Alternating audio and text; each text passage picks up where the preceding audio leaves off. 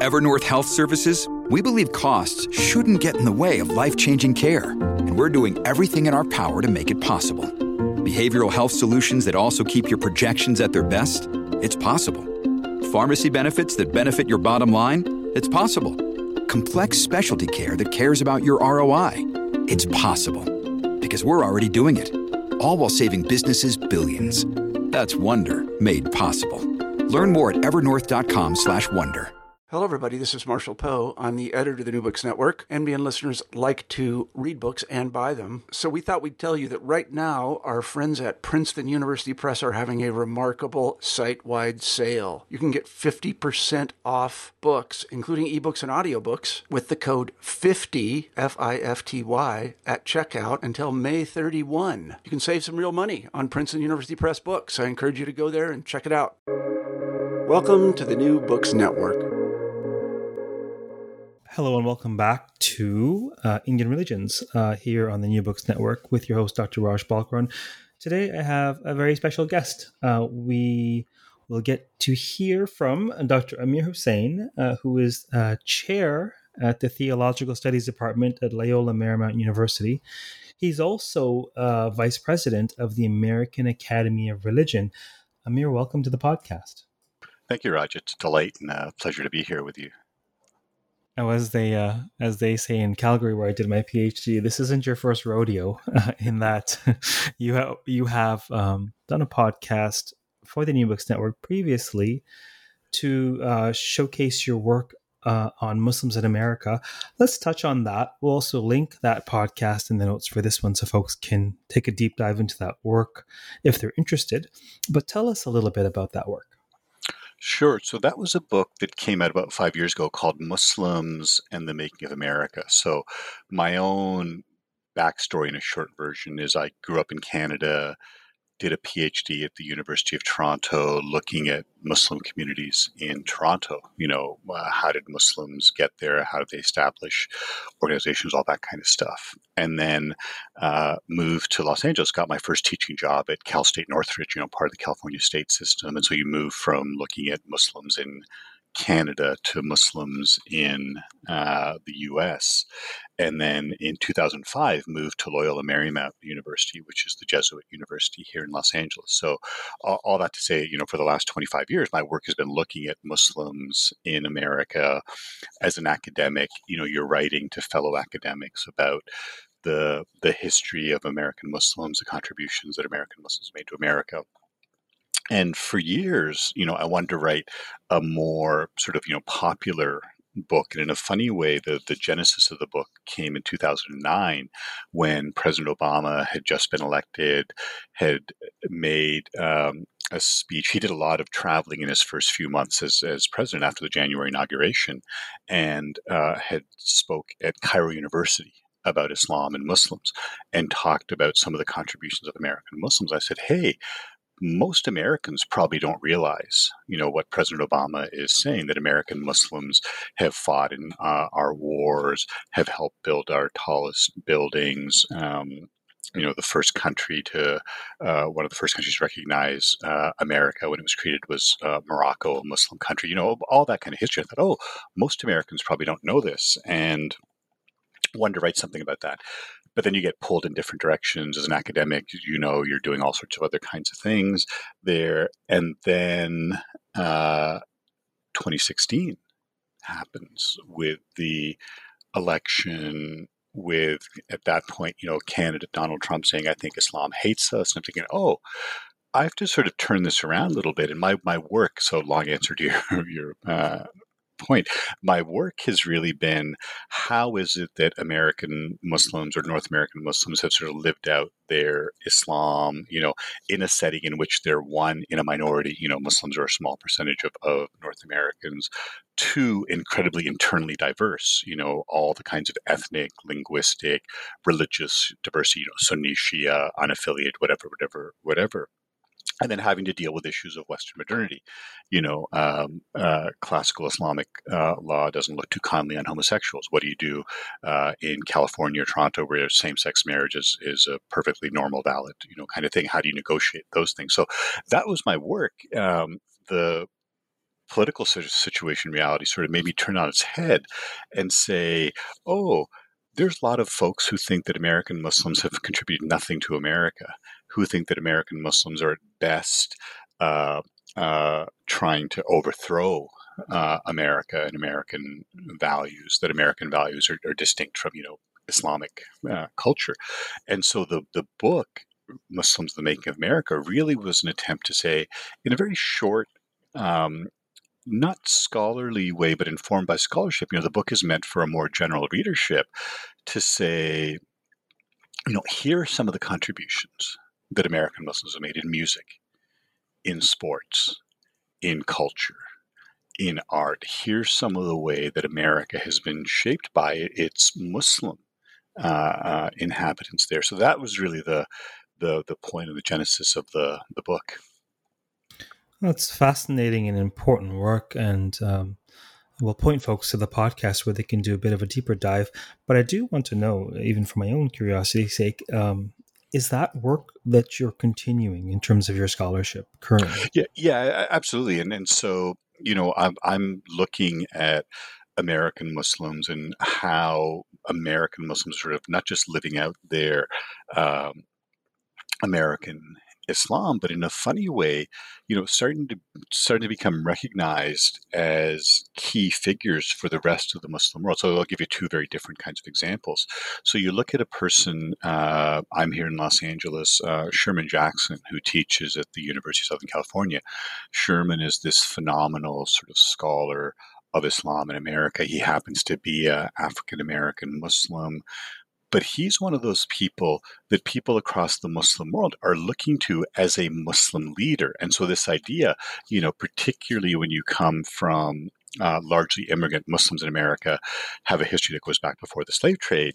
Uh, you know, going back 500 years uh, at least, but the majority of us are immigrants, the children of immigrants, you know, and you always looked, you know, the country of origin for sort of authenticity and authority. You know, here you've got this American Muslim who, if you look at, you know, the top Muslim thinkers around the world, this American Muslim guy is going to be on that list. So, so that that's one, you know, uh, uh, kind of example here. The other example, again, using uh, local stuff here in Los Angeles, you know, when you had both the uh, beginnings of the, the Gulf War uh, in Iraq and the sectarian violence that that uh, uh created between Sunnis and Shias, when you had issues in Egypt between uh, Muslims and Copts uh, in Egypt. You had some really powerful moments here of Muslim leaders in Los Angeles. You know, one of the most important Sunni leaders, one of the most important Shia leaders happens to be from Iraq, doing some really good work around the communities here saying, hey, there's nothing inherent in our uh, Islamic tradition that says Sunnis and Shias should be murdering each other as, as is happening in Iraq. Or in the case of Egypt, you know, uh, that was when uh, Dr. Hassan, uh, uh, uh, Hassan and Maher Hathout were the two brothers who really created the Islamic Center of Southern California. and they did this wonderful meeting with Bishop Girgis, who's the, the Coptic bishop at St. Mark's, you know, the Coptic church here. And so that's another example of, oh, here are Muslims in America who are able to affect what's happening in Egypt, who are able to affect what's happening in uh, Iraq. And so, so I'm doing that kind of work, but, but more so, it's become the sort of public understanding of, of religion and, and how do you write things that aren't so much scholarly pieces. I mean, you're still involved in that. So, so my, my main academic work right now is the Oxford University Press has asked me to be the uh, general editor of their new multi-volume um, Oxford Encyclopedia of Islam in North America. And so you're collecting together about 125, you know, major length, like 20, 25 page uh, uh, length articles about issues, you know, on Islam in uh, North America. And you're able to do some really great things, uh, including bring in some voices of uh, uh, newer scholars, including bringing in the ideas that are sort of, you know, relevant now. You know, like when I was a graduate student in the 1990s and you're looking at work on Islam, there was nothing about you know gender identity in this and Islam or LGBTQ and and Islam. You know that's that's a really huge issue uh, now. So I'm doing that kind of scholarly work. But so much of it becomes the popular work because you know, um, and it's different in Canada because there's a, I think, a larger and a more integrated population. I mean, you mentioned uh, uh, doing your work in in Calgary, and it's these funny kinds of moments. Like you know, if, if you told me in 1990 that you know there's a Canadian city who's going to elect a Brown Ismaili mayor, and one of those choices Calgary. I would say, no way. There's no way Calgary's going to elect a Brown Ismaili guy. And of course, they elect Naheed Nenshi, who's by all accounts a very, very good and very popular uh, mayor there.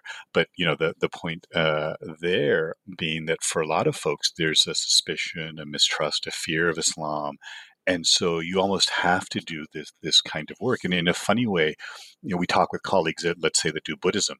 You know we almost have to de-exoticize buddhism this idea that students come in thinking buddhism is cool and buddhism is zen and buddhism is you know peaceful. And you think of you know Michael Jerryson who just passed away earlier this year you know with his Buddhist warfare book with the the monk with the gun on the cover um, you know to say oh Buddhists have engaged in violence you know, oh, let's look at Muslims and let's look at the sort of things that Muslims done, some of which is violent, a lot of which is is peaceful. But again, that idea of of how do you connect, not so much in the uh, academy, you know, but with the larger population. That intersection is very important. It's actually at the heart of the New Books Network and all of the hundred or so podcasts. The, the the the primary and really sole mission of the New Books Network is public education, particularly what is it that academics are working on? What's in these books um, yeah, sort of translating them and, and rendering them accessible. Um, and so your, your work very much is in alignment with the podcast and that's why i was very happy that you agreed to come and have a conversation um, because above and beyond being an excellent scholar of a specific niche you have this very broad view of religion religion in the public sphere uh, publishing in in religion, um, running a, a, theological department. So there's there's there's um, rich avenue for insight there. Uh, speaking of Calgary, no, please go on. No. Speaking of Calgary, um, I I took the scenic route as as as, as my podcasts tend to, um, and I took a year off. I did my master's half time for three years at the University of Toronto. I've heard of this, this the holy city of Toronto. I did my BA and, and master's there. I took a year off, and then uh, I found this excellent fit in in advisor and, and program in terms of a, fantastic scholar of the Puranas who happened to be at. Um, at the University of Calgary, she was a student of Anne Monius, uh, Beth Rohlman. And so I, uh, I approached one RT Dond, who was my undergrad prof uh, at what point, and I said, you know what, you, you did some of your training at Calgary. I, I really want to go uh, apply to the University of Calgary for this program. Will you write a letter for me? And probably very sort of um, um, um uh, protectively, she she she she she pushed back a bit. She goes, "Are you sure you want to go to Calgary? you you really want to leave Toronto where you've been your whole life and go to Calgary?" Um, you know, she was intimating sort of some uh, uh, different culture clash sort of there. And I said, well, actually, I want to go to this program, and that's at the University of Calgary, because I know I have a, my spidey sense says that's the advisor for me. And so, so I get off a plane. They, they graciously decided to, to fly me out to see if I'd like to come to the program. Get off the plane, and I'm, I'm speaking with um, one of, one of the, the, cab drivers, you know, much like the Bhagavad Gita, you know, Uber drivers and cab drivers are sagacious. They're just so full of wisdom. and so I said, look, um, uh, he was an African Canadian gentleman. I said, look, level with me. What's it like out here? You know, this is one of my the concerns of one of my advisors. And he laughed at me. He goes, he goes, you do realize that our mayor is a brown man. I didn't even know. It's hilarious. Um, anyhow, uh, shortly after entering that program, I got to interact with you in that I submitted my master's thesis for publication at the Journal of the American Academy of Religion. We'll talk about the American Academy of Religion, American Academy of Religion momentarily, but can you tell us about your role there? You were you were then the editor of that journal. What was that like? Yeah, and so that that was a really lovely experience. And again, we'll, say more about the the AAR. You know, it, it's the largest academic group really for the study of, of religion. And I joined, you know, when I was a graduate student, like, like a lot of us do, and worked in a couple of different groups. But then uh, for a five year uh, term, from uh, 2011 to 2015, I was editor of their journal. So the Journal of the American Academy of Religion is, you know, the flagship journal for the AAR. It's published by Oxford University uh, Press. It goes out, uh, you know, four times a year to the sort of 8,000 members of the AAR and the 4,000 libraries, institutions that, you know, get that uh, journal. And for me, it was a really lovely opportunity in, in a couple of different ways. One was just to be able to increase my learning curve. You know, I'm, I'm a scholar of Islam, more specifically Islam in North America.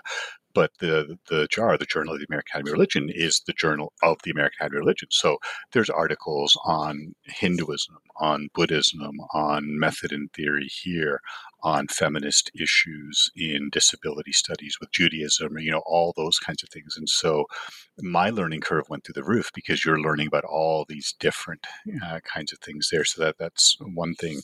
the other thing, we were able to do it here at Loyola Marymount University, uh, which is a, a you know really liberal arts undergraduate teaching focus. We have a master's program. We don't have a PhD program, but it was an amazing opportunity for our students to be able to help with the uh, the work of the journal. So, for example, like like the, the viewing, of course, had to be done by uh, established scholars. That's the nature of a scholarly journal.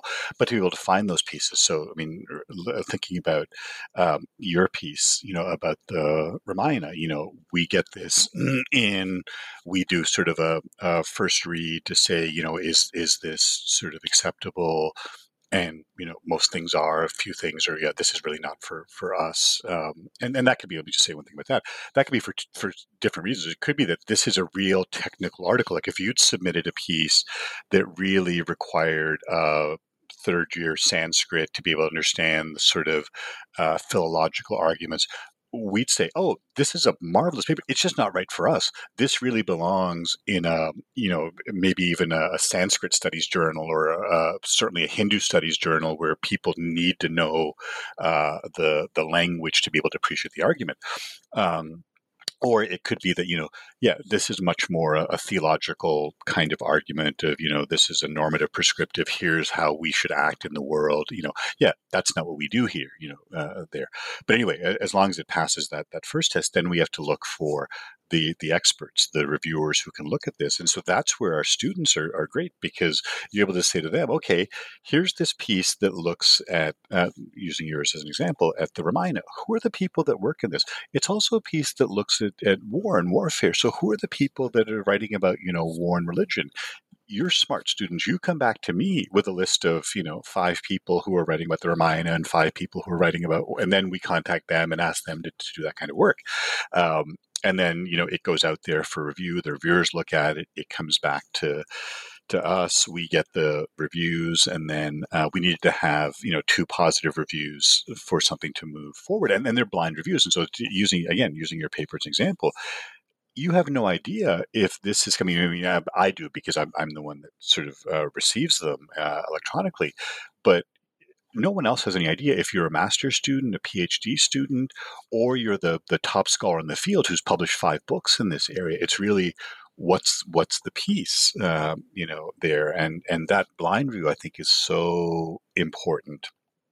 And then uh, just finishing up with our students, you know, one of the really nice things is when all is said and done, being able to lay this out for them because it's so hard to teach people about writing without sort of examples and to say, okay, here's the piece that came in, you know, here's the two reviewer suggestions. You know, here's me as the editor incorporating those reviewer suggestions into a letter saying, uh, yeah, we're going to accept this article, but reviewers want you to make these changes. I'd like you to make these changes. You know, then you get that, you submit that revised version. That then goes for copy editing, then it goes for a final edit, and then it gets published. And so if you look at the thing that you submitted first and the thing that, you know, was actually published in the journal, 90% of it is probably exactly the same but that 10% that change because the reviewers, you know, that kind of thing. But being able to show the students, you know, this is the kind of work that needs to be done. This is the sort of thing that, you know, when you're done your first draft, you're just that, done your first draft. This is not the final version. So, you know, the, the, the piece that you submitted to us, as good as it was, hopefully became better in the editing process so that when it was published, it really was a, a much better uh, sort of piece. And so that was a real uh, uh, joy to be able to do that. But but it, it's a ton of work. I mean, you're basically publishing a 300 page book, you know, every three months, and you know, it was there's nothing like you know getting the the issue of let's say the March uh, issue that came out in the mail you've already had the September issue, you know, there in press, and you're already working on the December issue. You know, like when you when you write a book, you get to sit back, you get to relax, you get to put your feet up. With this, it was like just all the time, and there was always stuff to uh, to do.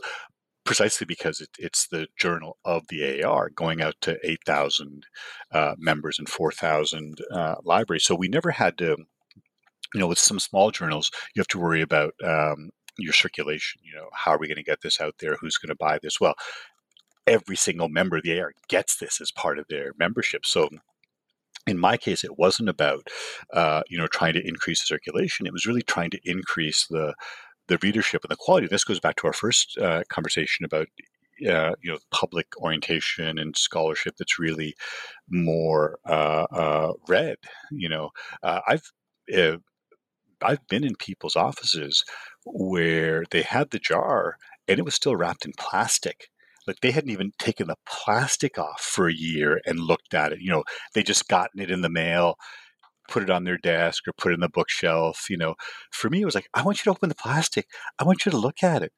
Let's add some pictures. Let's add some art. You know, online we can do color things. One of the things I was really proud of, and I'll, I'll say one thing here and I'll, I'll, stop. You know, when I interviewed for the uh, the position, I brought in a copy of the journal and on the back it said you know please submit this so this was this would have been 2009 2010 that i'm doing this interview which is important for what i'm going to say next. Uh, the back of the journal said please submit three paper copies and a disc of your article i'm like a disc? I haven't used a disc since like 2002 like i don't even know if they make them anymore. Like we're still submitting like paper copies that then get mailed out to reviewers? Like how much time and money is that? You know and at that at that point you know uh, a lot of the online journal platforms were were uh, ramping up and being in use. So we use uh, Oxford University use Scholar One, which is Thomson Thomson Reuters sort of software. But that was great to be able to do these kinds of things. And so, but just that that sense of you know how do you bring this into the modern world? And we publish in black and white because it's cheaper, but online we could be in color. And so I remember the first um, thing that we did, which had to do with uh, some things around uh, Korean Buddhist uh, figures. It's like oh, let's put a dozen of them on the website in full color where you can look at them, you know, so you don't have to spend two pages describing this uh, um, thing, or, or for that matter, with a, a video. You know, uh, here's this article that looks at this, you know, uh, temple. Well, you don't have to spend three pages describing the temple. You can just, you know, with your cell phone, record a really nice HD quality video that we could then link onto the web page, so people can go to the web page, click on the link, and sort of see the temple, and then read your analysis of it. So that that part, I think, for me was was really uh, great. And you know, you tried to bring in some artwork, you tried to bring in some poetry. You know, not to turn into a poetry journal, but uh, what has the pandemic taught us? I mean, the pandemic has taught us lots of things, obviously. But you know, who do we turn to to make sense of this? We turn to artists, we turn to poets, we turn to painters. No one looks at let me read a deep scholarly article to help make sense of this. And I say that as someone who's a scholar.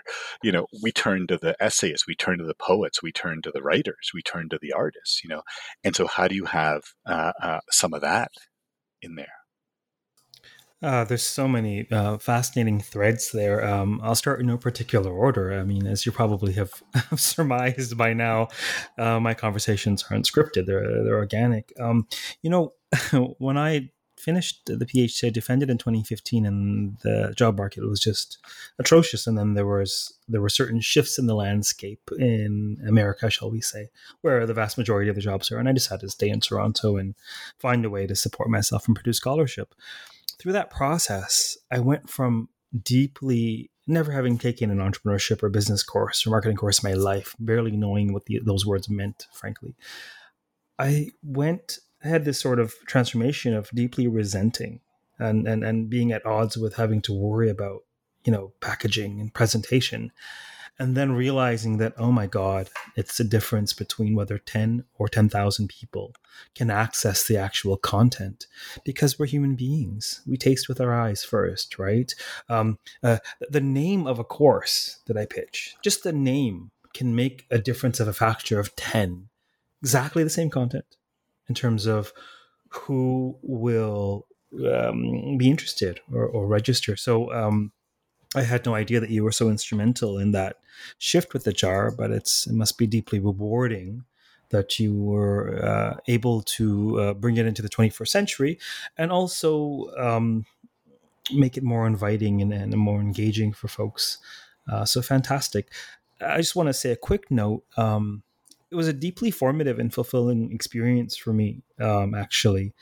I, um, through some fascinating synchronicity, I ended up crossing paths with a professor of defense studies at um, the, the the College for the Canadian Armed Forces. And his job was to literally teach justified force, justified violence. Like he was teaching people when it was okay to pull the trigger or make the call. And I was a, a hopeless pacifist at the time. you know, Gandhi was my hero. But through the course of our cross pollination, um, cross pollination, uh, I really came to understand that we do want um, we do want our police officers to carry uh, uh, weapons for the most part. We do want PIN numbers on our accounts. We do want locks on our doors. We do want recourses for people who transgress. Um, and so, uh, I ended up. I was doing a master's on the the Valmiki Ramayana, uh, fascinated with um, what I now think of as a dharmic double helix, as kind of justified force versus utter ahimsa.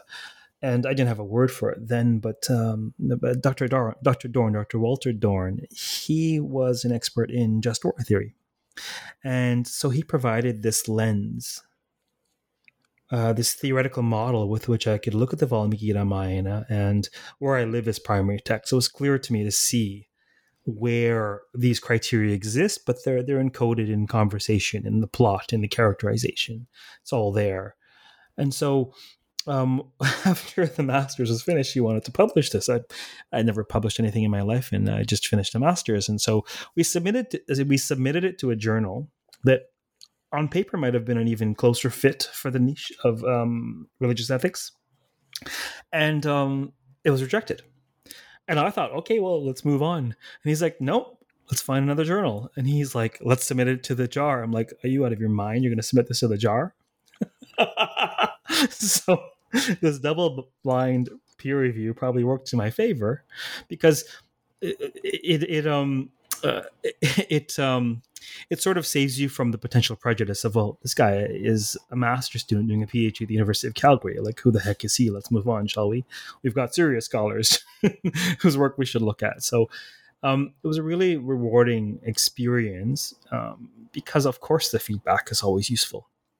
Of course, you end up with a, a, paper that you're more proud of at the end of that process. And it really taught me something that has stayed with me for the last, I don't know, 10, 12 or so articles, chapters. My goal is to aim for the B plus when I'm submitting because they're going to have ways in which to make it an A or an A plus. They're going to have their expertise and their bent, and it may be an AA plus for you, but they're always going to have a, a different level. So I'm like, I'm going to aim for that B plus because I know they're going to have specific advice on how to fully bake this thing. So it was, it was a really enriching and, and formative experience for me. Um, little did I know I'd have you on a podcast some years later, but here we are. No, I'm, I'm delighted at that. And the other thing I, I would say too, and, and I would say this all the time to, to, to people who are writing articles is show it to other people first. You know, ideally be able to present it, get some feedback first, because the last thing you want is to be working in complete isolation, send this off to an editor who sends this out to reviewers who say like, have you been working in complete isolation? Did do you not know about this person or this person or this idea or that idea? And so, you know, at some level, are you able to sort of, you know, share this with folks? So the for me, the ideal has always been okay, you know, you work in your office, you work where you can to do the kind of stuff, but then you share it with a couple of folks, you get some feedback, you ideally may be able to present it at a conference or something. That's where you get sort of almost like the first level of peer review and that's when you then rework it and then you submit it in and then that's where it goes out and gets the more specific kinds of things so so absolutely you know uh, don't send it and i love that analogy that you used of you know b plus don't send something in this f word because we got things that were like you know fill in footnote six here or you know add this thing and i'm like come on, you, you've submitted something to us that isn't even complete or, you know, that, that kind of thing. Like, like that, that's a little bit disrespectful, but you know, you put what you think is the, the, the best work, knowing that, as you said, you'll have, you know, expert reviewers look at it you'll have good people looking at it and so like my editing skills you know improved tremendously and i just want to say, say one thing there and that was that that distinction of you know editing people for clarity and accuracy is a very different thing than editing for voice. And I'm thinking now because I, was doing this work, you know, uh, six years ago. Like I, I, stopped editing the journal in 2015, so I've, I haven't done it for you know six years. But you think now about all the conversations on voice and authority and, and who speaks for whom, and you know all, all that kind of, of work.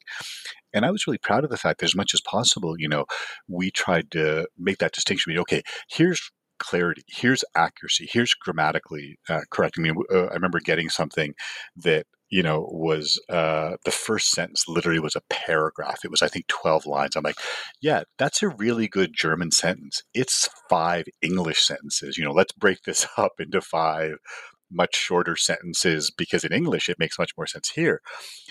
But you try as much as possible never to um, affect the author's voice to say it's still you writing this in the way that you write and by by analogies speak you know uh, there. And i think that becomes really interesting of how many editors are more on the voice side rather than the oh here's you know accuracy clarity grammatical correctness you know that that kind of thing yeah, it's fascinating. It really is.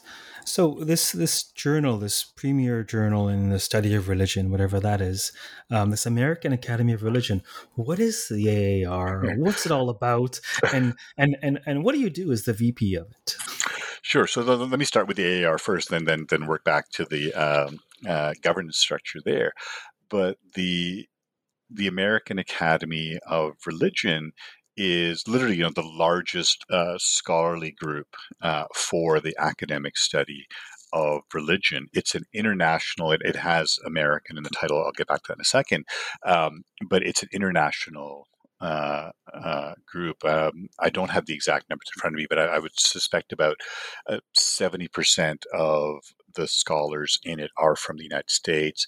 Uh, I think about 10% are from Canada, about 20% are from the, the rest of the world but the mission statement, it's funny, you could sort of almost recite this from memory that the mission is to foster excellence in the academic study of religion and enhance the public understanding of religion. You know, that had to do with one of the things we were talking about, you know, the, the public understanding as opposed to the scholarly kinds of things there. So it's a scholarly organization started 100 years ago as the National Association of Bible Instructors. Um, in the 1960s when you had uh, changes to the teaching of religion in uh, uh, American universities and the growth of religious studies departments. Same thing, you know, in, in uh, across North America, where you know many things may have started. Like the University of Toronto started as King's College, an Anglican college to train men and exclusively men, you know, for the Anglican priesthood. You know, 150 years later, it's the biggest research university in, in Canada. Completely different kind of thing. But in its origins, it was like this divinity school. You know, um, how do you then shift in the 1960s and 70s to the academic study of religion as distinct from preparing men or even uh, uh, at that point, you know, women for ordination, you know, that, that kind of thing there. So what started as a more narrow organization, the National Association of Bible Instructors, became the American Academy of Religion. It's sort of famous for a couple of things. You know, one is the annual meeting that happens in November, the sort of largest gathering of scholars this year. We're hoping to have it in person in San Antonio, Texas. Uh, the Journal of the AAR that goes out uh, four times a year there are regions, and so many people, myself included, started not going to the national meeting, but to the regional. You know, growing up in uh, Toronto was the Eastern International region. And so I think my very first AR meeting was in upstate New York, like Alfred, uh, New York. And then it was years later that you went to uh, my first annual meeting was in um, San Francisco in 1992. And so it's this great opportunity for scholars of religion to connect with each other.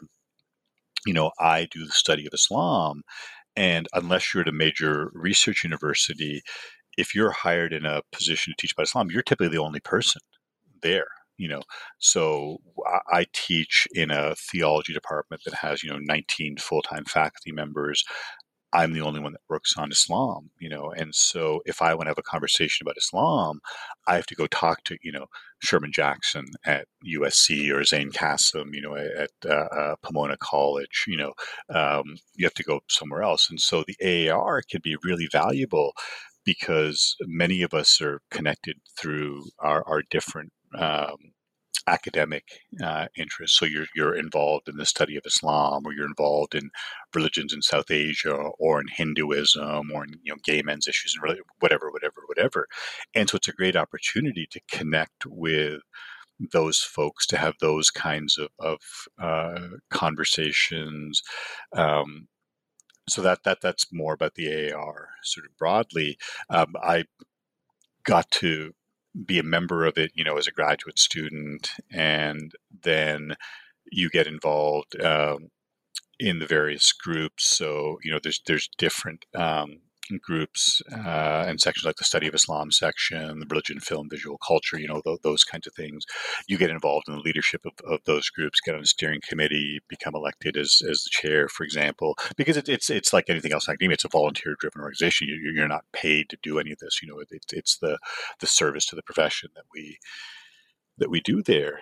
Uh, and then a couple years uh, uh, ago, um, I ran for a spot on the on the AAR board of directors. So you've got an executive director, and then you've got a, a, a board of directors there who run the organization. And then uh, last year got elected to the vice presidency. So that's a, it's a one year sort of uh, slot as vice president, but it's really moving through the presidential line. So this year I'm vice president, which means I'm part of the board of directors, which, which I was already as an at-large member. You're involved in the program committee, which sort of oversees the uh, the large annual meeting. You're part of the executive committee. You're part of the audit committee that has to do with you know the the finances of, of the organization.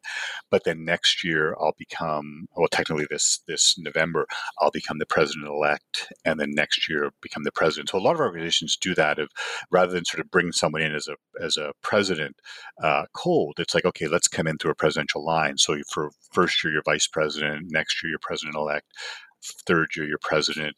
When you're president, you um, the sort of perk that you have is the annual meeting, you set the plenary sessions. You're able to invite the plenary speakers uh, that you want to have, which is not a huge number. It's you know four four sessions out of you know the hundreds of sessions uh, that are there. There's so so much there clearly you also got the administration gene. Um, um, the AAR I found to be a, a, a like well, first like like all conferences. There's all kinds of stimulation that comes with having an immersive environment with folks engaged in certain questions or certain methods.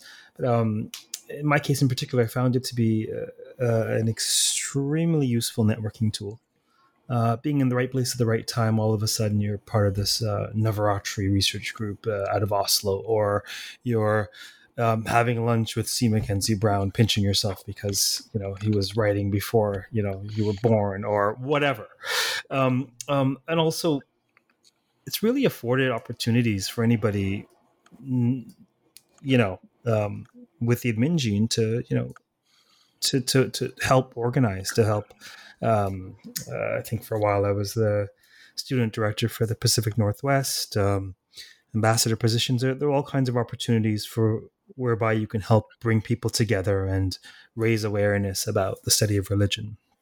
Um, which brings me to something I wanted to ask you about in terms of the core mission of the American Academy of Religion. In your view, what is being done uh, in terms of raising awareness uh, about the study of religion for the public, or what does that look like, or what could that look like? Yeah, no, that, that's a great uh, question. So we've done a number of, of different things, you know, because for the longest time, you know, we were this scholarly organization that consisted of, you know, tenure, tenure track professors who did, you know, very great, and I'm not knocking away this sort of scholarly kind of work. But then the economic and other realities sit in. And so, you know, 30% of our members are, are graduate students. You know, you've had exactly that uh, life experience where that old world, and I'm saying in 1997 that I had, where, you know, I graduated with a PhD. I was able to get a tenure line job. I was then able to move into a second, you know, tenure line job. Those days are, are very, very different now. Like, you know, we're fortunate if we get um, a full time visiting position, you know, or a one year position you know, at a graduate school. Forget about a tenure line, you know, kind of thing. And so the rise in contingent faculty, universities figuring out decades ago that, oh, you can pay a lot of people a very little amount of money to teach courses rather than pay you know two or three people you know uh, decent living wage salaries and only have them teach three or four courses uh, there and so exactly that with the AAR that you know how do you how do you deal with the new reality uh, of things where folks aren't in that kind of position. So that that that that's one side of things. You're just from within the profession. From the outside is all the kinds of things around religion, the sort of growth in when I say different religion, I have to be very, very uh, careful here. What I mean by that is, you know, in a North American context in in which you know people knew something about Christianity and Judaism, everything else is kind of exotic. You know, Hindus, Buddhists, Muslims, you know, uh, uh, whatever, and that that's a real difference. That you know, when my family moved to Toronto in 1970. Toronto was like 85% British, like not, not 85% white, 85% British. Like the Italian was the exotic other. You know, now Toronto is the most multicultural city in the world you know, and you see those kinds of, of differences. And so, you know, I, I think now of, of, my mentor, and I was so privileged to have, you know, Wilfred Cantwell Smith, a great Canadian scholar of religion, who had taught it at McGill and then Harvard and then retired back to, to Toronto. And I connected with him as a grad student there. You know, one of his last books, um, the original title was uh, The Faith of Other Men you know and when he revised it in 1999 he said look i have to change the title you know first of all the obvious men like we're not talking about men we're talking about women you know there but other like in, in 1960 in canada hindus were other in 1999 hindus are not the other in canada anymore you know you have hindus in parliament you have hindu temples that you know it, it's that sort of idea so anyway where i'm going with this is that how do you deal with that changing reality and that's where i think the aar to, to get to your question has been really good. So one of the things that they did a few years ago was just, you know, uh, how do we help with um, educators K through 12? you know, in a lot of places, I, I live in the, the U.S., uh, I live in Los Angeles, A fourth grade in uh, Los Angeles, California is California history, which includes the California missions. 11th grade, you do world religion. So, as part of the California curriculum, in grade four and in grade 11 you have to deal with religion you know that's part of like how do you understand the world without understanding religion politics culture you know that, that kind of thing so how do we help uh, uh, K through 12 teachers with that. You know, the second thing that we did, which we just finished, was what are the sort of general guidelines that any university graduate should know about religion? Understanding a that only about 20% of universities have a religion department. You know, most universities don't even have a religion uh, department. What do you do with someone who's doing an associate's degree here and going on to become a nurse? You know, we all know that you know a nurse working in a hospital is going to encounter uh, uh, people of different religions. You know, so how do we get nurses you know trained something about religion? What do we do? So that kind of work I think becomes really important.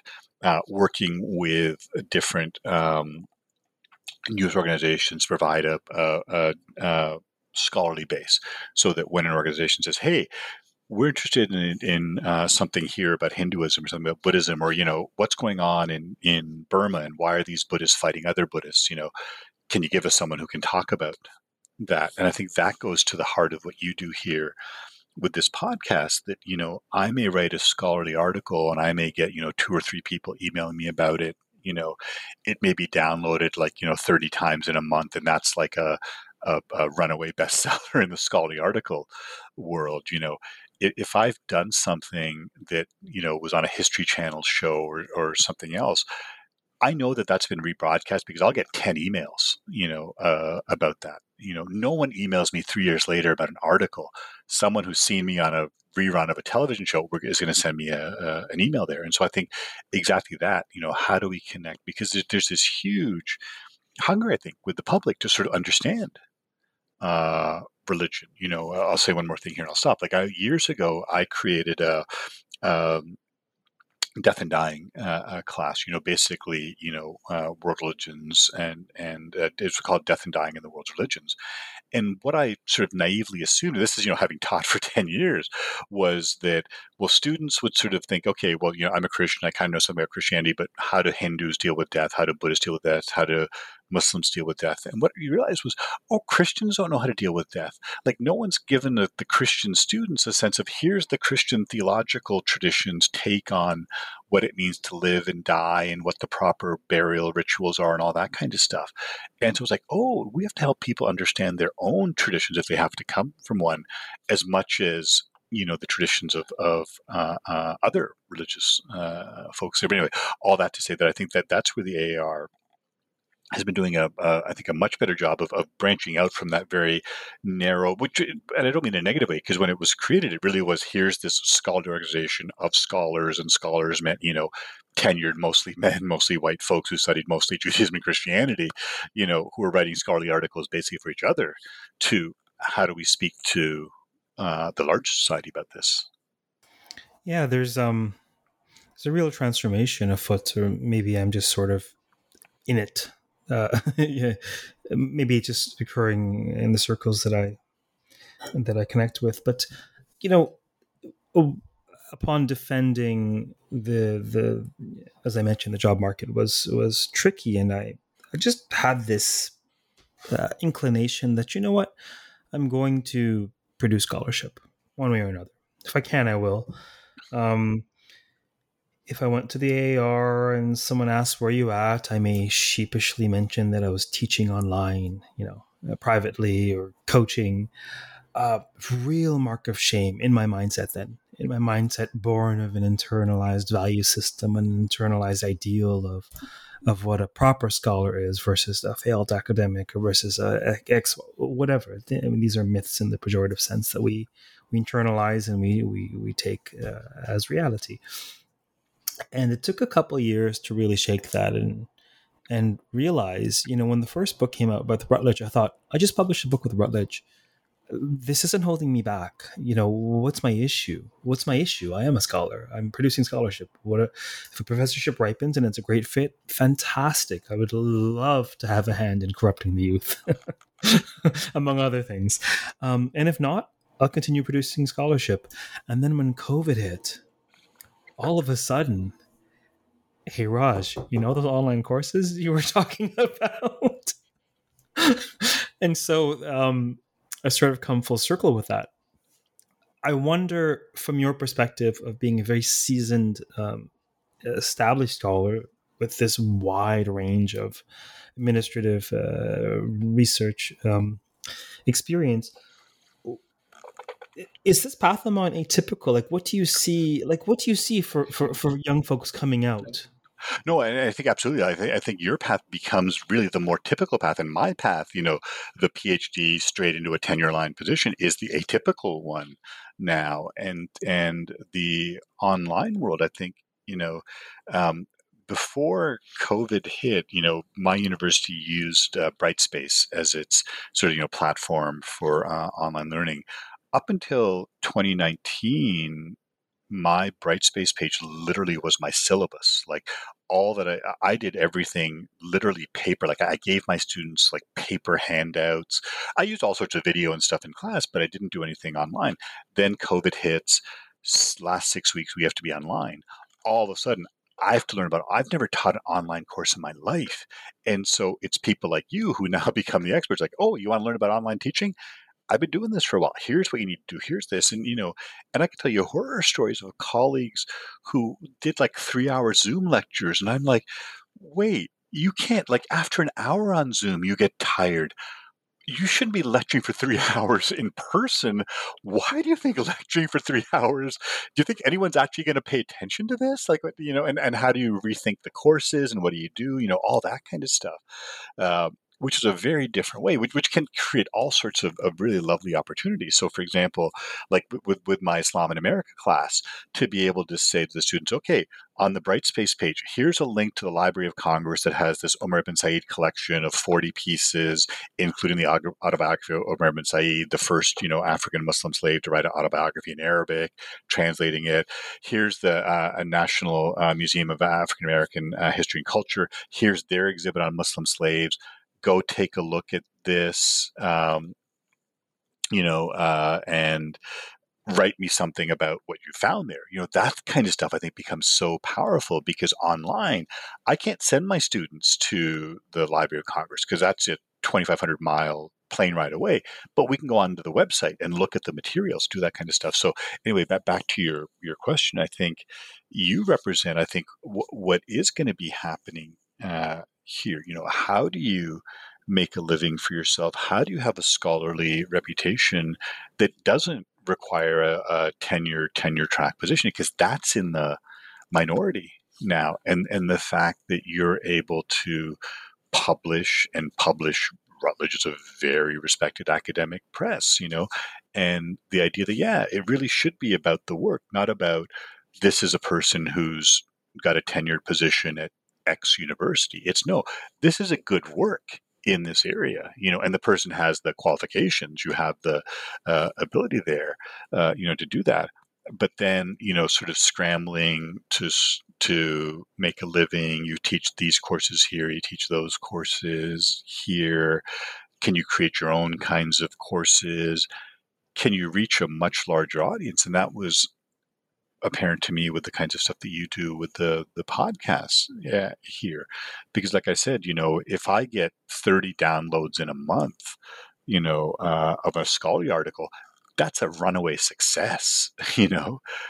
How many thousands of downloads do you get we get tens of thousands a month exactly, for this exactly. for this channel currently. for that channel and, and so you and that's the thing that you're literally having you know tens of thousands of people who are paying attention who are listening you know, uh, uh, to what you and the and the people you're you're working with, you know, uh, have to say. And so I think that's a huge kind of thing, you know. And in the same way, it, it, it's different, but I, I see an analogy. It's like writing a textbook. You know, you teach a class of, of 30 students or 100 students or 200 students, you know, whatever your class size is, you write a textbook that's used by a thousand students. You do a podcast that's listened to by 10,000, you know uh, uh, students there.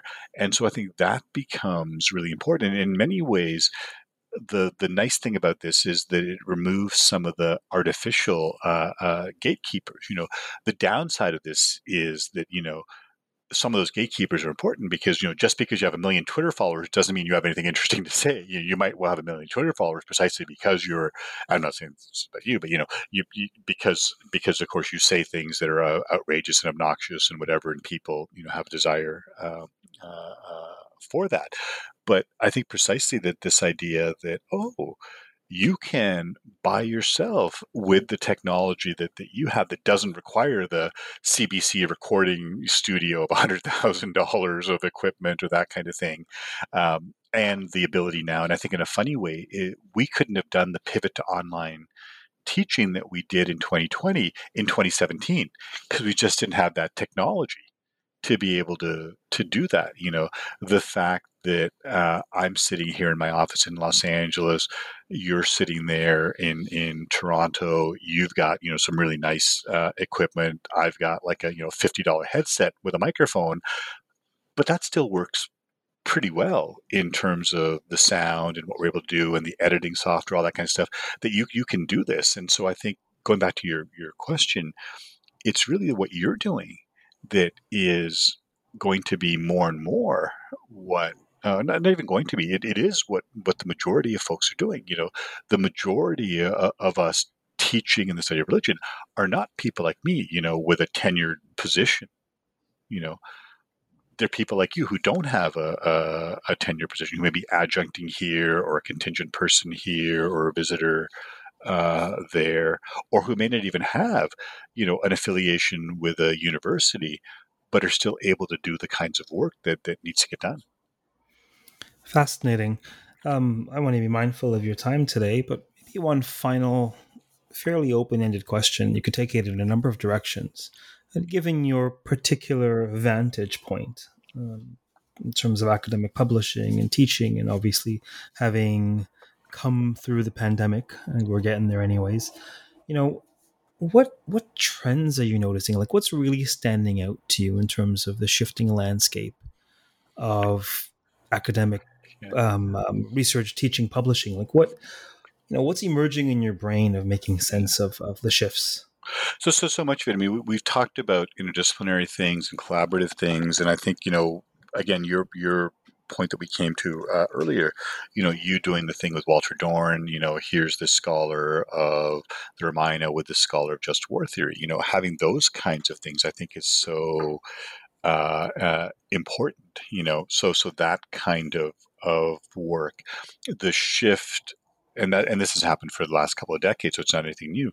The shift away from te- texts, sort of as, as philological sort of things, to how those texts are lived, how those texts are interpreted, how those texts are are, are read, and you know, and and and you know this much better than I do because of your, your work, but you look at the Ramayana and, you know, have most people in India sat down and read the Valmiki Ramayana? No, they have not.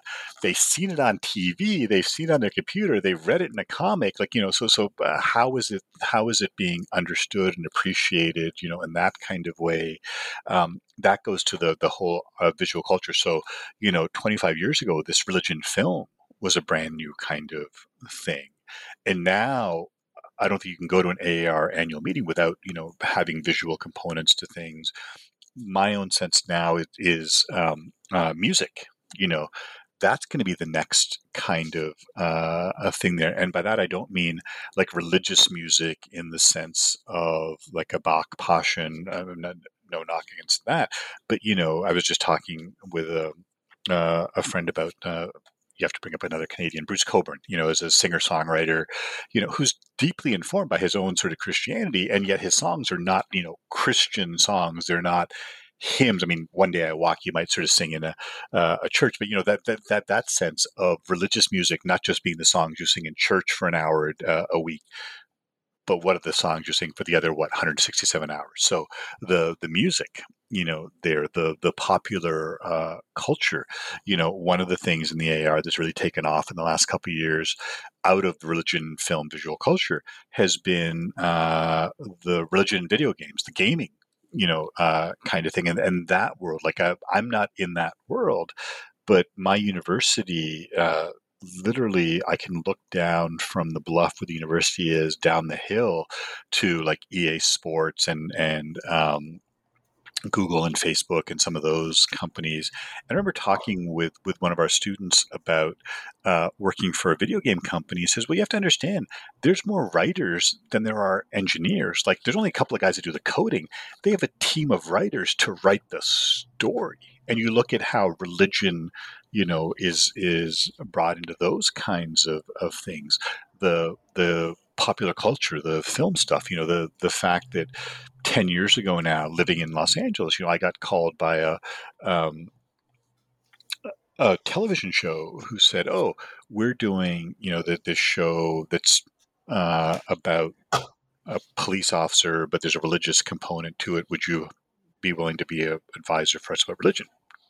Sure you know, that show was Saving Grace with Holly Hunter, you know, and, and I never would have thought I would have worked on a television show with Holly Hunter. You know, what's a person who works on Islam going to be doing, you know, on a on a television show? But you know, the the fact that this show had religion sort of as a subtext, you know, became really interesting. So, so that that kind of thing, I think, becomes really uh, uh, important. That the the popular culture elements of things that religion and maybe let me say this and I'll stop that religion isn't just you know the one hour that you're in church or mosque or synagogue or the temple a week it's what happens the rest of your time you know and how do we account for those sorts of things fantastic i want to thank you very much for making the time to appear on the podcast today that was fun No, thanks, Raj. It's been a great, uh, real privilege, and thank you for what you do here. I think this is really, really important. Thank you very much.